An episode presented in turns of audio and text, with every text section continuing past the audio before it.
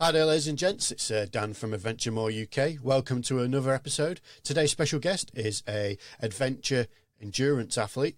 He's a public speaker and is a man who's completed over 33,000 kilometres of human-powered adventuring.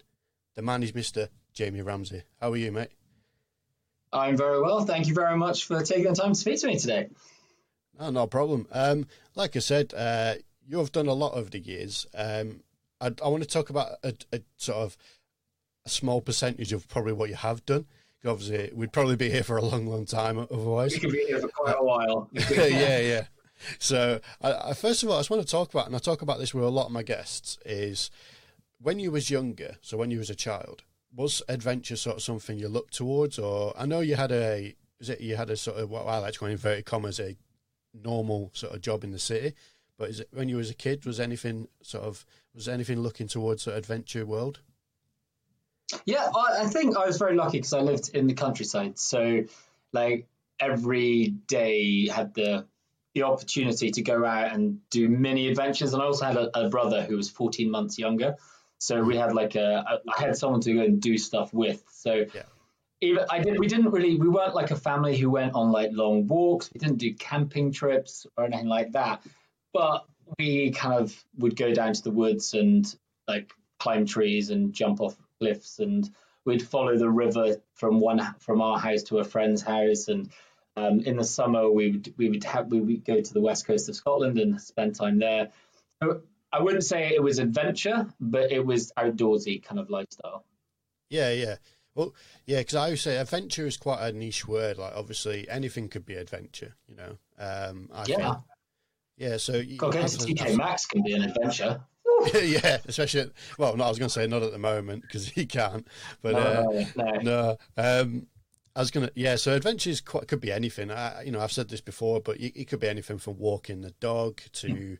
you know, it could be just having a, a, general sort of stroll, chatting to your friends when you can, or you know, it could be. Well, I think the great thing about adventure is that, it, that it's down to the person to what make what kind of construes as a adventure. For, for me, obviously, when I started, it was something smaller, and as I've got done more, it gets bigger and bigger.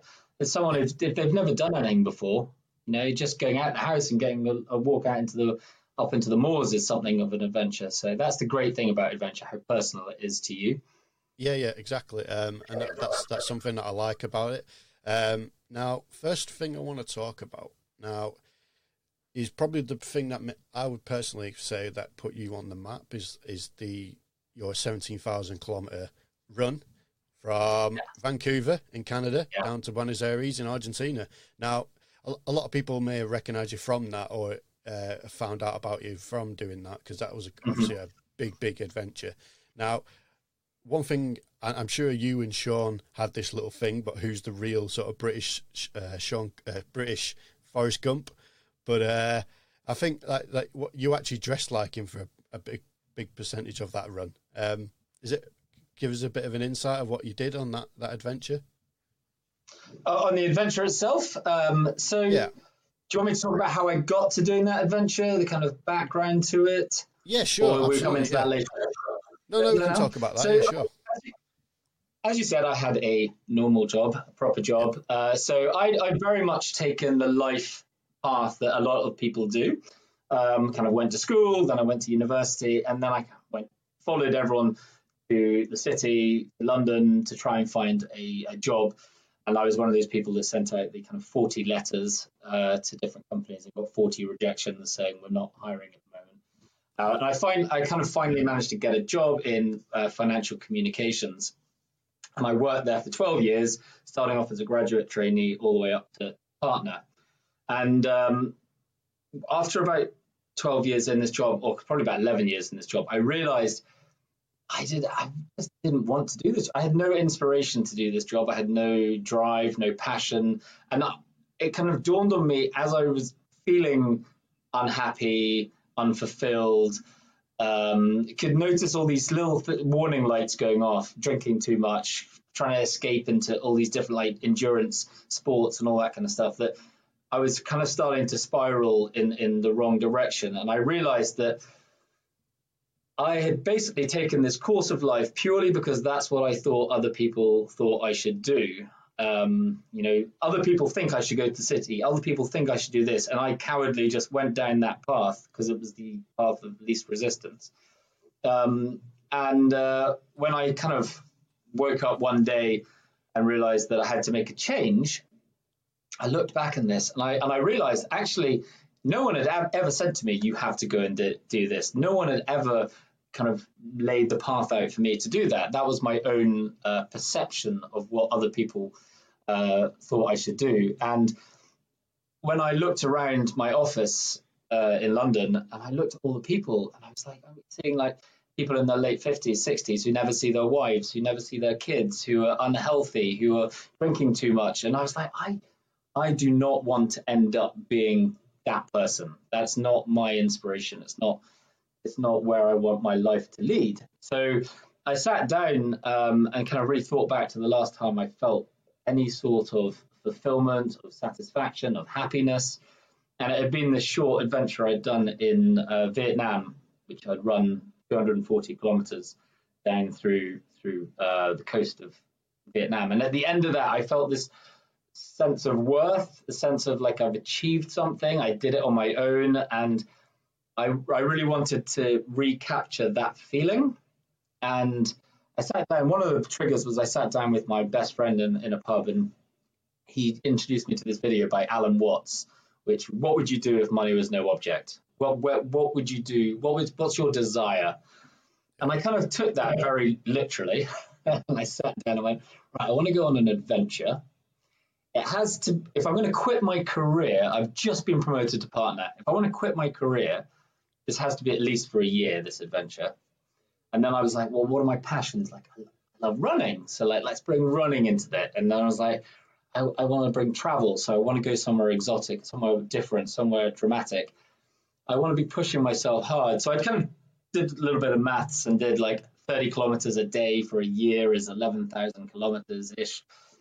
Where could I do? And I looked around the world. I looked down through Africa and then realized that they were too difficult and too expensive. Um, so they ended up going with running from Vancouver to Buenos Aires as the kind of easy option of an yeah. adventure. It was it like the driver was trying to find something that would allow me to feel fulfillment and happiness and satisfaction, taking away the feeling of doing stuff because that's what I think others think I should do. So kind of living life a bit more true to myself and it running 17,000 kilometers sounds insane, but actually, to me, at that point where I was mentally, felt kind of a normal, rational decision. Yeah, yeah, yeah, and it's true. Like there'll be a lot of people who look at that and think that is absolutely crazy, but at the same time, obviously, um, there'll be a lot of people who do nine to five jobs, like you're saying. That's what you used to do and yeah. that's all they do. They do that for 40, 50 years and then retire. Now, yeah, I, am I'm, I'm in a very similar situation as yourself, where I'm in, stuck in that rut. I recently just left a job to c- pursue doing something like uh, similar to yourself, um, and that, that's the way I look at it. And again, I was in that same impre- under that impression that I'm just doing it because that's what everyone else wants me to do. I know it doesn't help. Mm. Obviously, you know, obviously we're all in the same situation with uh, restrictions, etc. But you know, we try and work around it. Now, when you got to Vancouver, um, did you did Devon know about what you were doing there, or did is it something you didn't tell many people? Just because I know some people don't tell many people because obviously if it goes wrong, you don't want to be like the laughing joke as such. So was there something? Oh, see, I don't did? agree with that. I don't. I don't. I don't agree with that because. No so one of the things that I think I learned and and I kind of learned very quickly is if you're doing a massive adventure, the motivation for doing it has to be pure and authentic to you, and um, you have to construct it in a way that you are kind of saving yourself from that this failure that everyone's worried about. And failure, it's not anything more than what you look like to other people, and that should yeah. not. I don't do firsts. Don't do records. Don't care. Like if someone else wants to run quicker than me, go further than me, brilliant. If that if your motivation is to get your name in a book, that's a really I think that's kind of um, it's a personal thing to you. Um, but for me, I was doing it because I wanted to do it. It was my adventure, and I was trying to prove to myself that I could achieve something. So I very carefully set up my adventure with success points. So um, at any moment, if I stopped, I would have reached a success point, so I could feel proud of what I'd achieved. So number one was quitting my job. Number two was getting to Vancouver. Number three was getting from Vancouver to, to Mexico, running through kind of English speaking America. You know, if I'd run the length of the USA, then amazing, I'd go home happy. Yeah. Um, so I never put that, I took that pressure thing away. Um, and also realized that, you know, we everyone they do, they do their big adventures, they have big send offs and, you know, the updates every day and all that kind of stuff. I realize that quite often people just don't care. Like, everyone has their own little issues in life which they are focused on what you're doing in your life over the other side of the world is only important to you, or should only be important to you, and that should be the only motivation. So I don't know if that answers yeah. your question. Like, yeah, no, no, it makes sense. No, no, it makes sense. Um, I, I, I do get that because obviously there's a lot of people who think about like, like you say about putting their name in a book or longest, furthest, fastest, yeah. whatever it may be. Um, but it has to be coming from a good place. Like it has to be your own personal sort of decision. Now, mm. when when you was going through, obviously, as you say, you went through obviously Canada and into America and then into Mexico. Obviously, there wouldn't have been a, lang- a language barrier. Now, yeah, obviously, I know you like meeting people, and that's one thing you do enjoy doing. And I'm the same. I love meeting people when I'm out traveling. I've been, you know, yeah. same as yourself. I've been around the world. Now, when you got into sort of the South American countries and Central American, how was it communicating with people? I know, obviously, you know, there's obviously a, a verbal barrier, but was there other sort of ways you could communicate with people? Well, I got very good at charades. Um, yeah. uh, but on a serious note, it's a weird the perception of when you're going from one country to another. When you're running through America, you'll have everyone, well, America being the United States, everyone's being like, oh my god, if you go to Mexico, as soon as you get to Mexico, you're going to die. They're going to murder you. They're going to chop your head off. Everyone's going to rob you. The police will extort you. And you know this does it does affect you a little bit as you're getting closer and closer to the border. Day one, I was in um, Mexico. The police let me go down a highway because it would be safer, and people stopped and gave me food and you know, you realize very quickly that the perception of Mexico in America is very different to what it is actually like. And when you are um, a person alone doing something that is positive, is not interfering in anyone in, in any way, you're not being flashy, you're not looking for drugs, you're not getting drunk. You know, people actually are, they want to help you, and that doesn't matter where you are in the world. Um, but what, what is quite funny is when you're in America, everyone tells you to watch out about Mexico because they're really dangerous. When you're in Mexico, they tell you to watch out when you get to Guatemala because it's really dangerous. Guatemala, they warn you that El Salvador, and you're like, Jesus, everyone hates their neighbors. um, it made me wonder if I did it the other way with people in like Guatemala going, really dangerous here, but the Mexicans are amazing. They're really happy people. But, uh, fortunately, I have to go and cycle the other way to see if that happens. Yeah, yeah. Um, now, it is true. Like there was going to be a couple of questions in relation to that because you know there, obviously there is that perception that a lot of South America is dangerous and there's you know there's it's all there's corruption and this that and the other. And don't get me wrong, I'm sure there is in very small proportions. Uh, it is a big it is a big continent end of the day, but as I've noticed, there's quite a common theme along uh, the people I've spoke to over the last few months is that the majority of people are, are kind and, and, forthcoming in what you're doing. Oh, like you say, if you're not interfering personally with people's lives or causing any trouble, then surely that's going to be a good thing, and people are there to help you. So yeah, on- it's, it's, it, what I actually noticed is that so we have this perception in our society. We live a really closed door society where we get into our houses and we lock the door. And quite often, people can live in a building and not know any of their neighbors, and yeah. you know, say hi. And in, in a lot of other countries, they have a lot more of an open culture where the doors are people interact more, people are more community based. So when you come into these communities, they are more used to being friendly and accommodating and welcoming and helping you.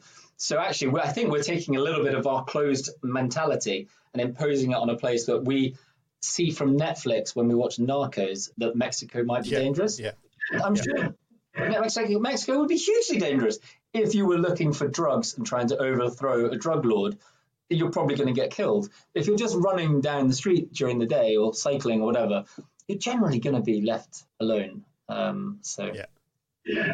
Yeah, yeah, that, it, it, that's true. Like we obviously we probably don't have too much of an understanding sometimes because obviously, like you say, people judge someone by how they look or what they've Hmm. seen, and like you say, like looking on these documentaries on on TV and stuff, people will people will probably think that Mexico's full of drug lords and you know South America Yeah. and, and stuff like that, but.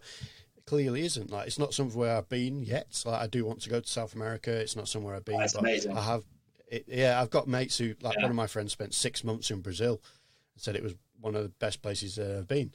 Uh, but I just want to quickly, like, because as I mentioned earlier, like, oh, before we started coming on, uh, I, I'm not the biggest of runners. Like, I don't run. I run short spurts when I'm doing rugby. That's about it. But I read something that your was it your longest day was just short of 50 miles. Yeah, Uh, in one single 79 kilometers, I think. Yeah. Now, Yeah.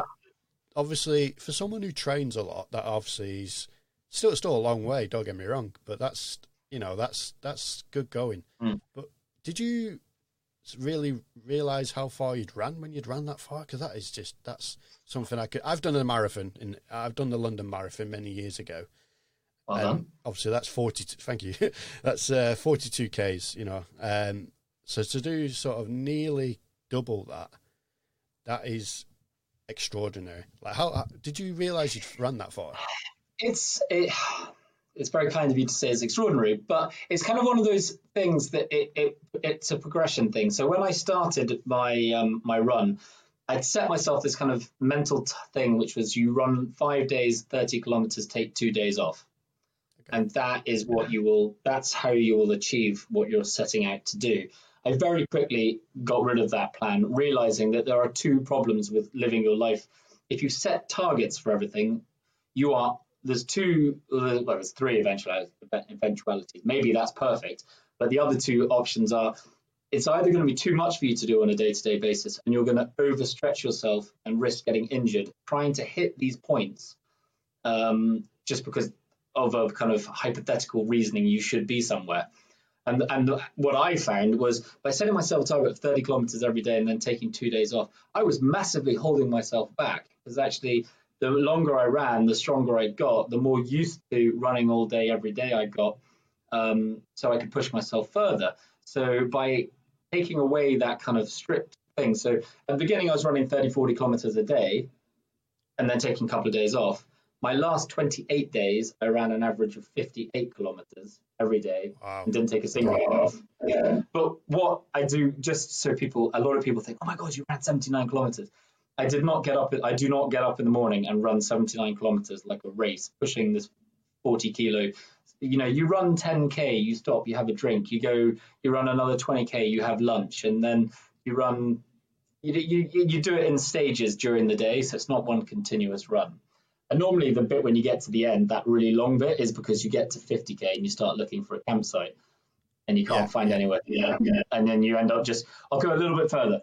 I'll go a little bit further, and then you end up doing 79 kilometers. So, Yeah, yeah. So, so the whole thing obviously was 475 days, but from that 475 day, was it three 367 days of it was actually running days? it was running. Yeah. So I mean, I can only assume then that the other days were just rest, were they rest days? Yeah, there are rest days. Um, I, I, you know, as I said, I, I do, I do my ventures because I want to do them because it's my passion. Um, so my sister got engaged when I was in Santa Barbara in the US. So I had to then get to Per- uh, Panama City to fly home, and I went home for her wedding. There was no way I was not going to go to her wedding because I was doing this selfish adventure through through the Americas. So I came back for that, and um, but it is when I look at the, dis, the like the between I see it as two parts. It was running from Vancouver to Panama, and then there was running from um, Panama to Buenos Aires. And the first half was a lot slower than the second half. So the second half because I'd been back at my sister's wedding and I end of June. I was like, huh. and they were like, "Yo, when are you finished? I'll be done by New Year's Eve. Easy." Um, told the girlfriend, "Oh yeah, you book your ticket and be in Buenos Aires on New Year's Eve. We'll, we'll celebrate together." And then landed back in uh, Panama City, and then had to navigate my way around the Darien Gap to Colombia. And when I got to Colombia, I was like, "How far is it to Buenos Aires?" I didn't didn't know, and I looked it up, and it was something like seven thousand six hundred kilometers. And I had 180 days, which is exactly 42 kilometers a day every day for 180 days. And I was like, oh crap, there's no way I can do that. Like, but somehow managed to do it and arrived yeah. a day early. So. Yeah, that's brilliant. Now, when obviously when you were running, it wasn't the case of just running head down and just going for it. Like you, you actually made, made you know made the effort to sort of have a look at your surroundings and take in take in the environment basically because that's I know some people will just run and run and run mm. and not really take notice of what's going on around them. But you, obviously, you made the effort to sort of, you know, look at what's going on around you. I, I did and I didn't. Um, okay. I, I, a lot of I, I, so I've been writing a lot recently about this. I've, I've done like a hundred thousand words. I'm trying to get it condensed down into a book, and uh, quite a, a theme that keeps coming up is like Jamie, you're on this journey to explore, not just to run. Like stop, take time, meet people, go and see things. So a lot of the kind of like I did some amazing things. I got to go into I got to watch some archaeologists unwrap a Inca mummy, um, oh. which hadn't been exposed for 700 years or something. And I got to go diving in Costa Rica, and I, I, I got to do all these wonderful things. But quite often that was like a forced. I had to force myself to do that because you do get into this routine of I have to keep going. And um, so I, I, really had to I had to push myself to that. And when I got to the end, you know, I had this date in my head. I have to be in Buenos Aires by the by New Year's Eve. And that date obviously gave me something to push towards. And I was running every single day. But when I was like two days away from Buenos Aires, I remember feeling like, why have you just rushed this? You've just yeah. run the whole yeah. of South America. You didn't stop enough. You didn't go and see things You were just pushing to get to to get somewhere on a certain day. Um, and I was like, "You idiot! You could have you could have dragged this out for another three months, um, and it would have been amazing, and you would have done all these things." So it's kind of you to say that I did, but I think I could have done it more. Um, sadly, I then go on another adventures, and I do exactly the same thing. I cycled across Australia, 25 yeah. days, didn't take a single day off. Um, yeah, I was going to say that was my next one of my next things actually is ask you about that. Um, because yeah. I've been I've been to Australia myself, and obviously the route you took, it went from what was it? It went from where did you go from? Is it? I, from, went, I went to uh, Melbourne. I, I, land, I landed in Melbourne Airport at um, six a.m. in the morning. Put my bike together outside the airport, cycled down to Torquay, and then went along the Great Ocean Road, then up through Adelaide, Port Augusta, Pedy, Alice Springs, Darwin. Yeah, I went straight up to the middle. Exactly. I was going to say for people who don't know that, that obviously for for people who have been, you're pretty much going through some places where there's nothing for quite a long way. It was like yeah, I remember one of the signs was 270 something kilometers to the next. Um, which I tell you is not that scary, but for, like wasn't that scary for me because I was on a bike, and last time I'd seen a sign like that, it was Mexico, and it was 300 and something kilometers to the next petrol station and you're pushing a baby stroller running into a desert, yeah. you're like, holy crap. So when you're on a bike, you're like, ah, it's easy. Um, I was going to say, because for you, that would be probably a day and a half, maybe two days of cycling, that really? Yeah, yeah, about day. Yeah, so yeah. realistically. Reason, it, it, was a, it was a hard route to take. But the reason I took it was because I was originally, the whole reason of going to, on that adventure was my brother lives in Sydney. And I wanted to go and see him and his family. So I was going to go from Perth across to Sydney. And then I looked at it, it was like, well, it's all pretty much the same as you go across. I know that's a generalization. There's mountains. Yeah. But it was like, this is very similar. But if you go up, then you're crossing more kind of different, um, different uh, ecosystems. So that's why I went through the harder things just to. Yeah, yeah, because so obviously, you know, obviously in Australia, there's the, the the climate is actually. I know a lot. A lot of people think the climate's just you know, it's just sun and, and, and scorching hot, but you do have storms as well and stuff like that, especially down towards around the Melbourne area or around Victoria. Yeah, yeah. If, if people want to watch the video, it's on my YouTube, and, and you know the first ten days or something, I'm pretty much wrapped up with waterproofs on. Um, and then and then I go into the desert where I'm it's like 35 degrees and I can't cycle. Um, yeah. So. Yeah. So yeah. when you was out there, um, as, as I spoke to uh, when I spoke to James about this, he did similar thing. Um, now, when you was out there, obviously because the, the Aussies are quite forthcoming and they're very sort of they're like us really. They're like the Buzz Brits. They're probably most of them are half Brits, so it's fine. It's just uh, it's just the way it is. But uh, um, so did, when you was doing your adventures, did anyone sort of like take note of what you were doing, or was it kind of just saw you and thought, oh, it's just another cyclist, or did you have a sort of following by then? No, it's I don't really, I don't really encourage people to on on that kind of adventure. I'm I'm I'm I'm out there to do it. But that one was cycling long distances each day, um, so that was my thing. I don't really try and get people involved um, in that one. Um, it is weird though if you're in the middle of like if you're in South America, cars will pull up and like offer you food. People will go like, "Oh, I just um we just saw you. We went to a petrol station. We bought you a, a sandwich and a can of coke and that kind of stuff. It's amazing." Yeah. Um, in the more developed countries, so like Iceland and and Australia, people just drive past. You're in the middle of a desert, and just people just drive past, and they're like, "Ah, guys, he's fine. He's obviously crackers." Um, uh, yeah, there's there's less interaction. There's less um, empathy. I think we're the Western. The, the more affluent the society, the less we care about the individual. Yeah, yeah. It, it, does seem it does seem like that. Um, when uh, when you was on the, obviously in Australia, like people will know there is a lot of kind of there's a lot of scary animals over there. Did you have any ever incidents where you woke up in the middle at night with some creepy crawly giving you the fright of the life? I wish. I don't think I've ever had on any of my adventures. Um, really? 33,000 kilometers. I think the most scary thing I've had was some raccoons stealing stuff, food from my tent in America. But yeah.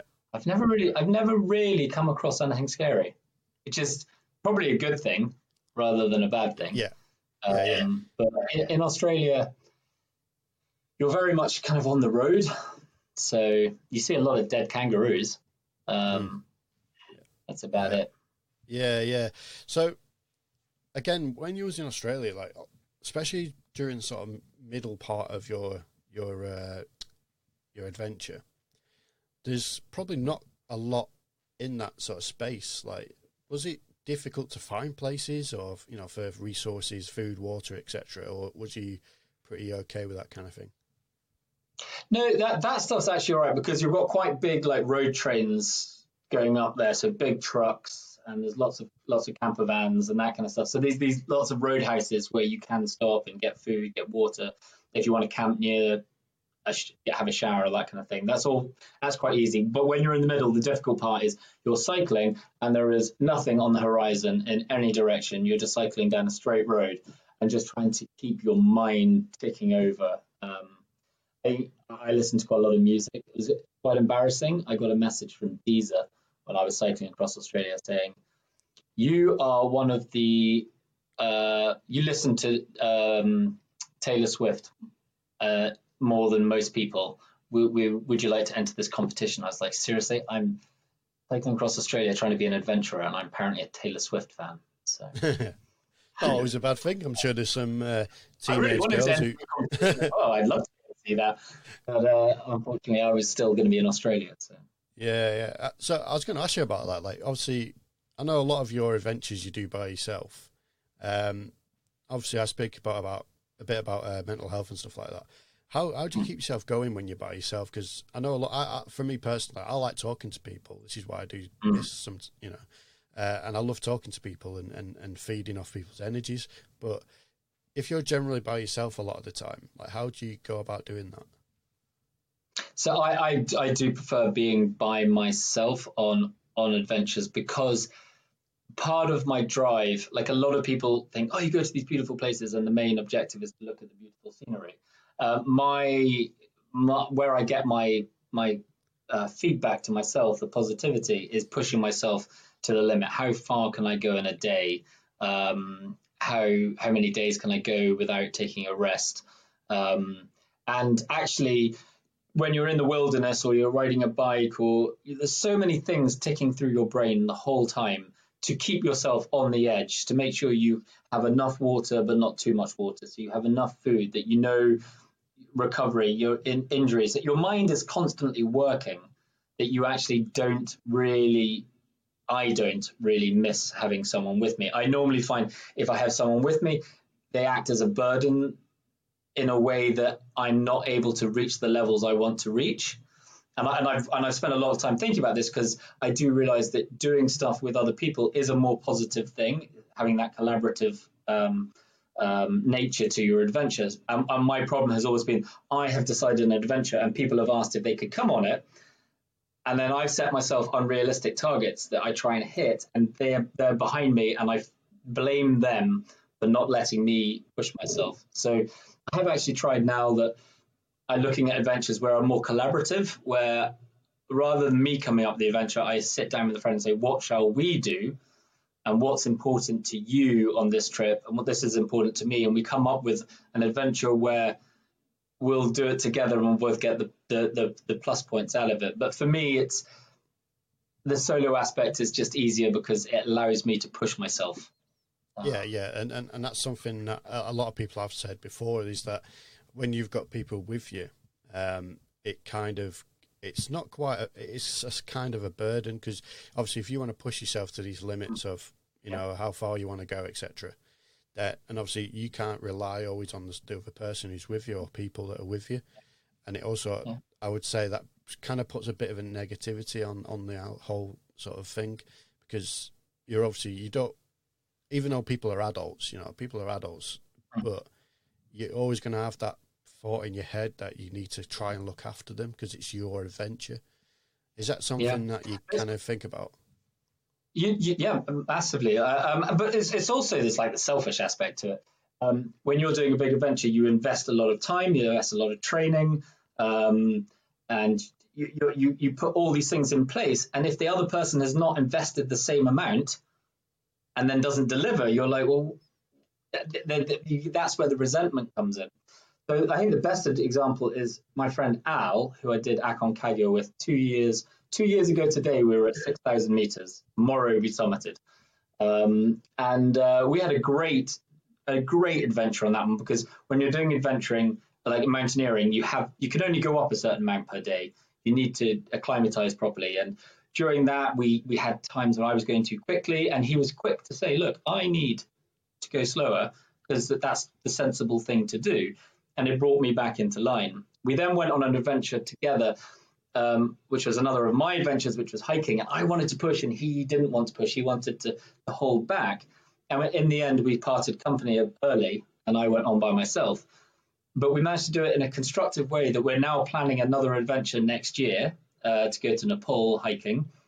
And uh, we've already we've talked about it. We said, right, okay, so we're not doing it for speed. We're doing it for what are the reasons we're doing it? We don't want to do too much distance. We want to spend more time doing like spiritual meditation stuff, or we want to spend more time sitting in tea houses reading books. And so I'm learning that, yeah, it's all about if you collaborate from the very concept of the adventure, then the actual adventure will be as as rewarding as if you're just doing it on your own. Yeah. If you choose it. Um, yeah, exactly. And just going back to Aconcagua uh, for a second, obviously that was uh, another big adventure that you took part in. Um, well, not took, what you did. Um, now, for people who don't know, Aconcagua is the uh, highest. Uh, well, it's the second highest of the seven summits, and it's the highest in the southern and western hemisphere. Is that am I right in saying? I think that's I think right. So. yeah, yeah. Um, yeah. Now, that's obviously very different to sort of generally. Obviously, you do a lot of running and cycling. Now, how yeah. how easy was it to adapt or to train? Because there's a lot of technical side, a lot of technicalities toward mm. mountaineering. Was it quite? Did you obviously? I'm sure you worked with other people. Yeah, it's like a theme that I think you I, I, realized quite quickly. So I did running the Americas. I came back and then I ran um, 700 kilometers down the climbing the three peaks, and then I ran 450 kilometers around the Scottish Isles. I sat down and went, You're doing something you already know you can do. And you're just, yeah. you're patting yourself on the back by just doing the same thing again and again. You're not pushing yourself, you're not growing, you're not developing as an adventurer. So that's when I kind of, t- I decided to go cycle touring. So never cycled tour before, got a bike, went and cycled across South America. Um, then I came back from that and I got asked to do trail running, like multi stage trail running competitions. I, I, kind of went and did that and learned the skills from that. And then I was like, got invited to go trekking across Mongolia. And I learned that every time I was doing something different, my skills for everything were getting better. So I kind of then made a conscious decision where are my weaknesses? Where what are things I've never done before? What, what am I scared of? Let's go and do those things. So um, Aconcagua, it's about going slowly. It's um, it's going up a massive mountain. I'm scared of heights. Um, you can't do it. You can if you have the skills, but I couldn't go and do it solo. I had to have a friend come along. And by asking my friend Al, the reason he was there was because he had a lot more knowledge about mountains. So it was kind of putting myself in the number two position. He was the knowledge. I had to depend on him. So it was all about. So the mountaineering was kind of bringing that into into this kind of um, how how do you how do you grow as a person by each adventure. So um, yeah, yes, Akon, and Aconcagua was uh, was exceptional. Um, yeah, and I loved yeah, every minute of that. Very expensive. Yeah, yeah, like, yeah, I'm, sure it was very very worth it. Um, now, with uh, like most people, obviously, would go and do a lot of sort of smaller mountains, etc. But was it obviously? I'm assuming you did some smaller sort of training type things, or did you just chuck yourself straight in the deep end? Straight in at the deep end. yeah, I, yeah. I climbed I climbed some small mountains which you just walk up in the in the Pyrenees, like two thousand eight hundred and seventy seven meters. I think is the highest. I've never really done peaks before. Um, but I kind of looked at the what, what what are the attributes you need, and I was like, I've got the characteristics to be able to do this. I've got the I've got everything I need. I just need someone to be there with me who tells me to slow down, who tells me how to acclimatize properly, um, who I get on with and trust. Um, so when I was looking, I just went mountains, non-technical. Aconcagua came up. I went right, um, and actually I was running with a friend. I was running the, um, the Transalpine and my friend came to to cheer me on at the end of one of the stages, and it was a conversation that kicked off at that, and that was September, and in January we were in Argentina. So that's, that's it's quite it's quite but, a short uh, turnaround then. Yeah, but luckily I was quite, I was quite fit, and he just climbed mountains, so it kind of worked. But you know, a lot of people. One of the things in adventuring, one of the things I learned is a lot of people look at something big and they'll think, I can't I can't do that because it's big. And that's you know take on big things, do big things as long as you do them sensibly, as long as you do the research.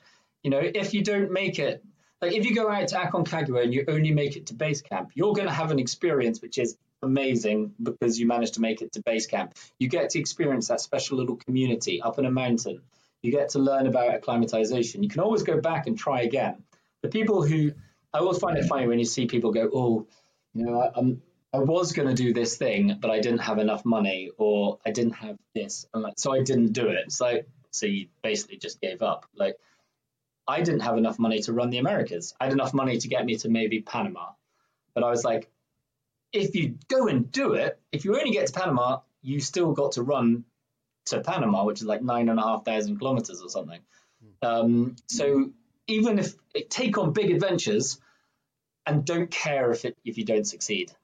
Just enjoy the journey to get there. So yeah, yeah, exactly. I totally agree with that. Um, with uh, now, so obviously you went to Aconcagua, uh, Aconcagua, like obviously that was a big mountain, but coming back, obviously beforehand you did. You mentioned it just earlier, the uh, three peaks. Like you ran between the three peaks. Yep. Uh, and it's something I'm, quite, I was quite interested in because it's something similar to what I would like to do. But mm-hmm. I, I've been planning something towards the Five Peaks. Um, I won't say too much on that because it's something that I've not fully cemented five in. So you basically got you, you so you got uh, Slieve Donard in Northern Ireland and uh, Carrauntoohil in uh, in um, Republic of Ireland. So it's including right. them too.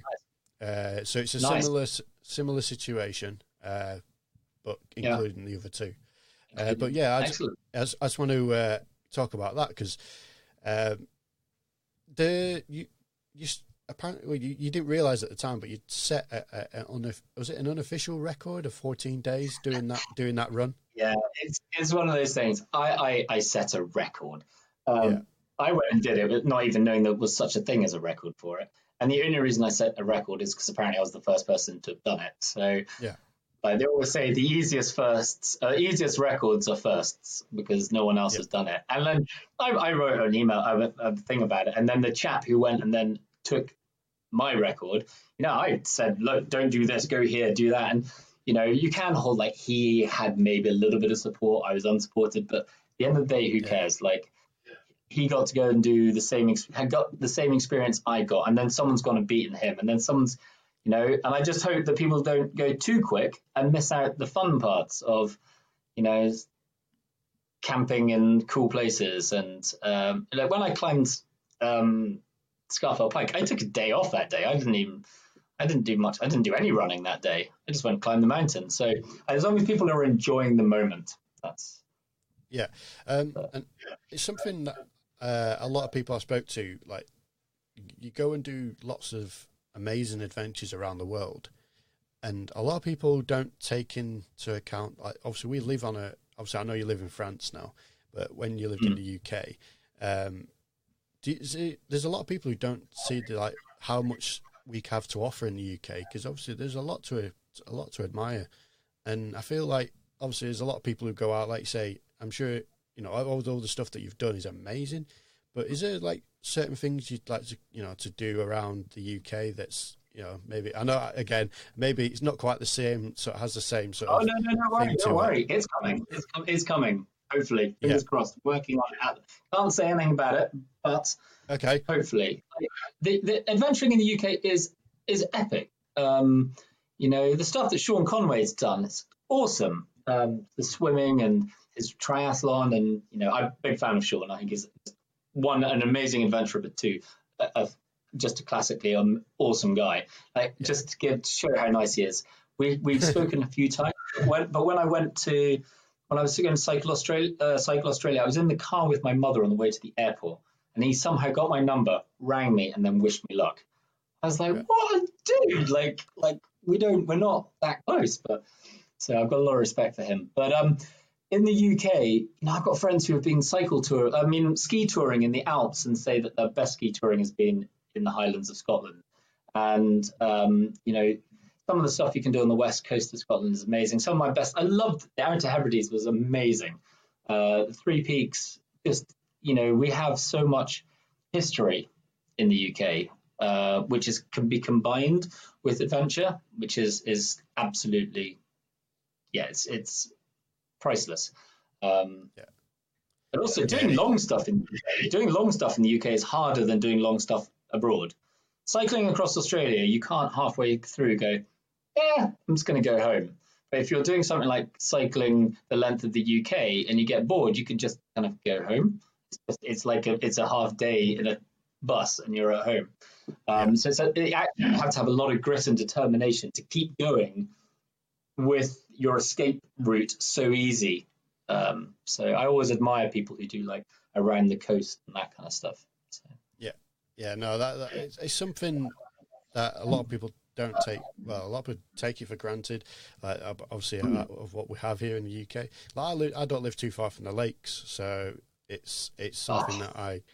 It's yeah, it's not. I, I- I kind of live on that middle ground between the lakes and the Peak District. So because I live in the Yeah. northwest of England, it's it's. I've got. I'm pretty lucky, really. Obviously, at the moment, we can't do we can't do anything. So I've No, got to be no, good. we will be able to. It's a great time to. It's a great time to be planning adventures, uh, training for adventures, making sure you have the right kit for adventures. Um, I'm spending a lot of time like, like just packing a hiking bag, just hypothetically, or checking your tent doesn't have holes in it, or just going through all these little things that you can do, which will make adventuring when we can do it again. And also, one of the things I need to do is like I've been up Scafell Pike three times, and because of the weather, I've been lost every single time. Every time I get lost on that mountain, um, and that just shows how in the UK it is difficult. You know, we have weather to t- take into account that you don't have to take into account at other places. So. Yeah, there's, there's a saying. Yeah, there's a saying that I use, uh, and it's a mil- I learned it in the military, and it's uh, piss poor, uh, piss poor performance equals uh, so poor prior preparation equals piss poor performance. I get it. Yeah. There. Yeah. So that's that's uh, something that I learned a lot of in the military, um, and I mm. think that's that's key. Uh, preparation yeah, yeah. Is, is, definitely key because um, obviously the sort of stuff you do, like the preparation mm. side of it, that must have been must have been obviously very key for what you you, did. Or was there some sort of things that you ad libbed, like you, you kind of obviously when you ran the uh, your South uh, North America to South America, was there times where you just kind of went along with it, or did you have uh, ideas in your head? I know you said you don't really like setting yourself those long term goals because you might try and stretch yourself yep. too much. But was there times where you uh, thought, well, I, I, need to do this? I didn't have a Scooby do what I was doing when I did run in the Americas. First day I set up my tent. It was the first time I had set up that tent. Uh, I bought the wrong gas for my stove. Uh, set fire to the grass. Uh, I was actually thankful I didn't burn everything down. Um, but what I have learned is that a lot of people have this fixation on having so much kit, kit, kit, and all this. And as I'm the more adventures in different disciplines I do, I'm realizing that having um, having just good solid base of kit, a good backpack, a good tent, a good sleeping bag, a good small cooker that can be used for hiking, can be used for running, can be used for cycling. Get all that kit together, and then you actually only need to supplement little bits, or you can rent the kit you need.